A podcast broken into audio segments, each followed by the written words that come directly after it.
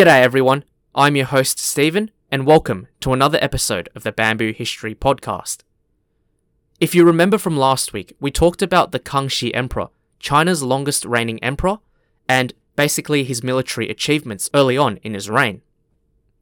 Today, we're on to part 2 of the Kangxi Emperor, and what his reign was like, and whether he faced any other problems towards the end of his reign. We're going to first talk about his reign in terms of his economic policies. Now, the Kangxi Emperor had very effective economic policies. One of his most famous economic policies was a policy called Geng Tian, which was focused on the farmland of China. It was a really important policy that he enacted. The context of this policy was that during the transition from the Ming dynasty to the Qing dynasty, back in the mid 17th century, a lot of land in China, especially the farmland, had been owned by lords and aristocrats of the Ming dynasty, and when they were defeated by the Qing, these were all confiscated by the Qing government. This meant that left a lot of land that was owned by the government, but not a lot of land owned by the common people, especially a lot of the Han Chinese peasants, who needed the land to farm and to survive. So without owning this land, a lot of these Chinese peasants had nothing to live off and many were forced to work off other farms as tenant farmers, and they'd be subjugated to a lot of, you know, unfair pay and less than average living conditions. Kangxi knew that because not a lot of people own land, this lowered the morale of a lot of the people, and lower morale led to lower agricultural and economic productivity. So Kangxi enacted this policy of Geng Ming Tian, and the gist of the policy was that he distributed all the farmland that the government had owned back to the Han Chinese peasants for free for them to own and lowered the taxes on these peasants just so they could give them breathing space to, you know, set up the farm and like start producing. And this policy was so effective because it boosted Kangxi's popularity amongst the Han Chinese. Many of these farmers were like, oh my goodness, thank you so much for giving us land and giving us a means to live. We bloody love you now! And this helped ease the tensions between the majority Han Chinese and their ruling Manchu overlords. As a result, by owning land as well, this boosted agricultural output and overall the Qing economy. So this was one of the most effective policies that the Kangxi Emperor had enacted during his reign. Now besides policies, Kangxi was a patron of Chinese arts and culture, especially arts and culture of the Han Chinese, Again, it goes to the fact that he's ruling a country where his own ethnicity is a minority, so he has to find ways to appease to the majority Han Chinese, so you know they don't rebel and overthrow him. So he was fully supportive of Han Chinese arts and culture. I'll give you some examples. So most of the Mingshi, M-I-N-G-S-H-I, was compiled during the reign of Kangxi. The Ming Mingshi, for those of you who don't know what that is, is the official historical text of the Ming Dynasty, the dynasty that preceded the Qing Dynasty, and it consists of 332 volumes. That's a large historical text, and it was Kangxi who compiled most of them. He also compiled a dictionary during his reign called the Kangxi Zidian, or known in English as the Kangxi Dictionary, which was published in the year 1716. This was a dictionary that extensively documented all the Chinese characters known at the time, over 47,000 Chinese characters. And it was one of the most comprehensive Chinese dictionaries up until the 20th century. So it held that record for 300 years. What a bloody achievement that was. In the year 1705, going back now from 1716, Kangxi also compiled the Quan Tang Shi spelled Q U A N T A N G S H I. The Quan Tang Shi was a collection of 49,000 poems that was written during the Tang Dynasty. The Tang Dynasty, which was a thousand years prior to Kangxi's reign in the Qing Dynasty. As many Chinese enthusiasts will know these days, Tang Dynasty poems are an important part of ancient Chinese literature, and without Kangxi's efforts of compiling this, Quan Tang Shi collection, we may not have the access or knowledge to these famous poems today. So we got to thank him for that. Kangxi also did something that many emperors before him didn't do. He undertook several inspection tours to southern China personally. As you remember, southern China was, during his reign, the most volatile and resistant to Qing dynasty rule.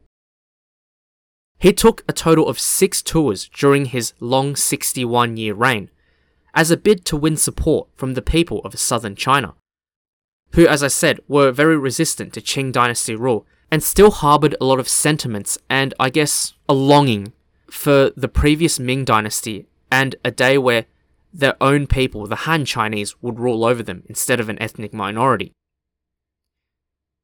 These inspection tours that Kangxi did had not been done properly since the Tang dynasty a thousand years ago. So yeah, he was being really busy and he was making a lot of effort to win the support of the masses. Kangxi was a passionate supporter of Confucianism. You see, Confucianism, which is a Han Chinese belief and philosophy, so Kangxi was aware, even from a young age, that Confucian scholars and intellectuals would be against Manchu rule, so it was important that Kangxi win the favor of these Confucian scholars and intellectuals, because these people were the ones influencing the way of thought of the common people. As long as he could win favor from them, they would in turn influence the common people to, you know, love the emperor and love the Qing dynasty and the Manchus. So in the year 1670, when he was 16 years old, he issued a sacred edict to every citizen of the Qing Empire, and this edict contained Confucian principles on how to live one's life. And this edict had to be read at every town and village of the empire twice a month to teach the people the basic principles of Confucianism. For example, filial piety, which is be nice to your parents, and also to be generous to your family, and also to place high value on education, etc., etc. So by doing so, Kangxi was able to win favor of the Confucian intellectuals and scholars, and by doing so, was able to win favor of the people's minds. Mind you, when he's 16, he's able to do things like that. When I was 16, pfft, I don't even remember what I was doing. And what about Kangxi as a person, as an individual? Well, a reason why I think the Kangxi Emperor was able to rule China for so long and live so long was that he was a health freak. He was a big fan of eating lots of fruit and vegetables as opposed to meat. From my knowledge, most other emperors would usually consume meat because, you know, meat's tasty and I'm the bloody emperor, I can eat whatever I want, right? But no, Kangxi said it was important to eat fruit and vegetables, which gave him a very healthy and balanced diet. He also wasn't a huge fan of alcohol as well, he once was quoted saying, 偏心恶直酒, which means loosely that Kangxi believed that alcohol had the ability to cloud a person's judgment and that alcohol caused diseases. So the fact that he didn't drink alcohol was also beneficial to his health. Kangxi was known to be a very hard-working and diligent emperor, waking up very early, attending to government affairs, and working well into the night but he was also known as being a very jovial and fun loving emperor too. And a fun fact he was actually the first Chinese emperor to ever eat chocolate. But apparently, he, he didn't like chocolate, and he said that uh, tea was better than chocolate. Yeah, so that was him as a person. He seems like a genuine nice guy, very intelligent, very smart, very hardworking, and a health freak. But being an emperor has a lot of challenges, and towards his later years, when he was about to die, he had a major succession crisis problem. Kangxi was finally getting old, and he needed someone to take over when he died as the emperor. But who? Who could be the next emperor? He had 35 sons to choose from. To give you some background, how the Manchu people chose a successor was different to how a Han Chinese person chose a successor. How the Manchus chose the next emperor was that there would be a consultation between the emperor, members of the royal family, and high ranking officials over who could be the most capable son to take over once the father died as the emperor. However, the Han Chinese tradition has always been primogeniture, which is you just choose the older son to be the next emperor. So Kangxi actually followed the Han Chinese tradition. He selected at the time his eldest son, Yin Reng, Y I N R E N G, as the successor, And when Yin Reng was one years old, he was made the crown prince in the year 1675.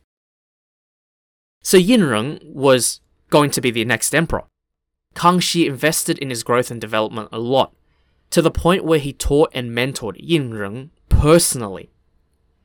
Now, Yin Reng was initially great as a candidate to be the next emperor, but because the Kangxi emperor had ruled for so long, he was basically like a Prince Charles. He was a crown prince for decades, and over time he grew a bit impatient. He was like, when am I going to be the emperor? How long does it take before my dad dies? Oh, shouldn't have thought that out loud. Ooh. And as he became impatient, he also became suspicious as well and more narrow minded. For example, he was always worried that his brothers would try and compete against him and try and backstab him and, and take over as the successor to become the emperor. So over time, these feelings of impatience, suspicion, gradually made Yinreng a self-centered and entitled piece of you can fill in the rest. And this behavior began to get on his father's nerves as well. Yin Yinreng often argued with Kangxi, his father, a lot, and he didn't really care about his father's well-being. For example, whenever Kangxi got sick away from home, he would never write to his father to ask him how it was going, even to the point that he was ignoring his father's letters altogether. He also created a little clique within the court between him and some other high ranking officials, and that kind of made Kangxi uncomfortable. You know, the fact that your own son's creating a little group with the possibility that they're going to scheme against you. So His father was really uncomfortable about that. And it was also said that Yinreng was also cruel and mistreated his subordinates. So in the end, in the year 1712, after decades of being the crown prince, Kangxi finally had enough and removed Yinreng as the crown prince. So with Yinreng gone, this gave the other brothers a shot at the throne. But who were the other candidates going to be? There were only two realistic candidates. The first one was the 14th son, Yin Ti, Yin Ti spelt Y-I-N-T-I. He was a strong contender. And he was a strong contender mainly because he had a lot of really successful military exploits. For example, he led the Qing armies to victory against the Mongols in northwestern China and Tibet, which are really big achievements at the time for the Kangxi Emperor. And this sort of capability was recognized by Kangxi, and what the Kangxi Emperor loved was because he was very young, he was the 14th son, he loved his youthful energy, and he was like, this guy could be the next emperor. But there was another candidate as well who could become emperor, and that was the fourth son, Yin Zhen, spelt Y-I-N-Z-H-E-N. Now, Yin Zhen wasn't as energetic, and he didn't have as much famous, you know, military exploits and achievements like the 14th son, Yin Ti. He was a lot more reserved, and he largely kept to himself. But he was still smart in his own way. How? For example, he distanced himself so he wasn't in the spotlight, so he was constantly in the shadows, which was effective because it didn't make him a target for his other brothers to put down. It's like tall poppy syndrome. You don't want to stick out, otherwise, you're going to get cut. He also treated his brothers and his father really well, and this impressed Kangxi. Remember, Kangxi supported Confucian ideals, and was really into that be nice to your family, be nice to your parents sort of thing. So that was uh, that was brownie points for him. And Yin Zhen also had connections with some very powerful friends, and these friends would actually help him. So in the end, who became the successor? You guessed it, the fourth son, Yin Zhen. And how he named his successor, Yin Zhen, is still a mystery, because a few days before Kangxi died, he gathered seven of his sons, and also this high ranking official, and had his will read out. And that was when everyone found out that his successor would be Yin Zhen. And this succession crisis has always been a mystery because some historians have claimed that Yin Zhen actually tampered with that will that was read out. But this mystery is a story on its own, and I'll explore this in a later episode. So, yeah, in the year 1720, after 61 years on the throne, Kangxi died at the age of 68, and he went up to the heavens and he started showing off his exploits to that gatekeeper. he died of illness, and when he died, he was the longest reigning Chinese emperor in history. Yin Zhen succeeded Kangxi and became the next emperor, known in history as the Yongzheng Emperor. Yongzheng spelled Y O N G Z H E N G, and I'll talk about him as well in another episode. So, what was Kangxi's legacy? Well, Kangxi will be best remembered as not just the longest reigning emperor, but one of the greatest of all time. He completed the Manchu's conquest of China and united China as one. He expanded China's territory to include Mongolia, both inner and outer Mongolia, as well as Tibet and Taiwan. He oversaw rapid economic growth and made China an agricultural powerhouse. He patroned the arts and literature. And his rule is said to have ushered in the High Qing era, which is known as the peak period of the Qing dynasty. That was a long two part episode. So, yeah, that's it. That's the end of the story of the Kangxi Emperor. I hope you all enjoyed this content. Before you go, do remember to subscribe to my podcast, follow my Instagram, and give me a rating on whatever platform you're listening to my podcast off. I really appreciate your support. And also, if you can spread the word of my podcast and leave me positive comments, that's also very good as well.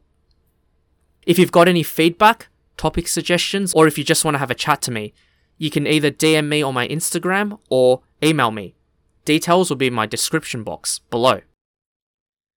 Okay, oh, my throat's getting a bit sore now because this was a very long recording. So I'm gonna go and rest now. Thanks everyone for tuning in. Enjoy the rest of your day or evening, and I'll see you all next time on the Bamboo History Podcast. Bye for now.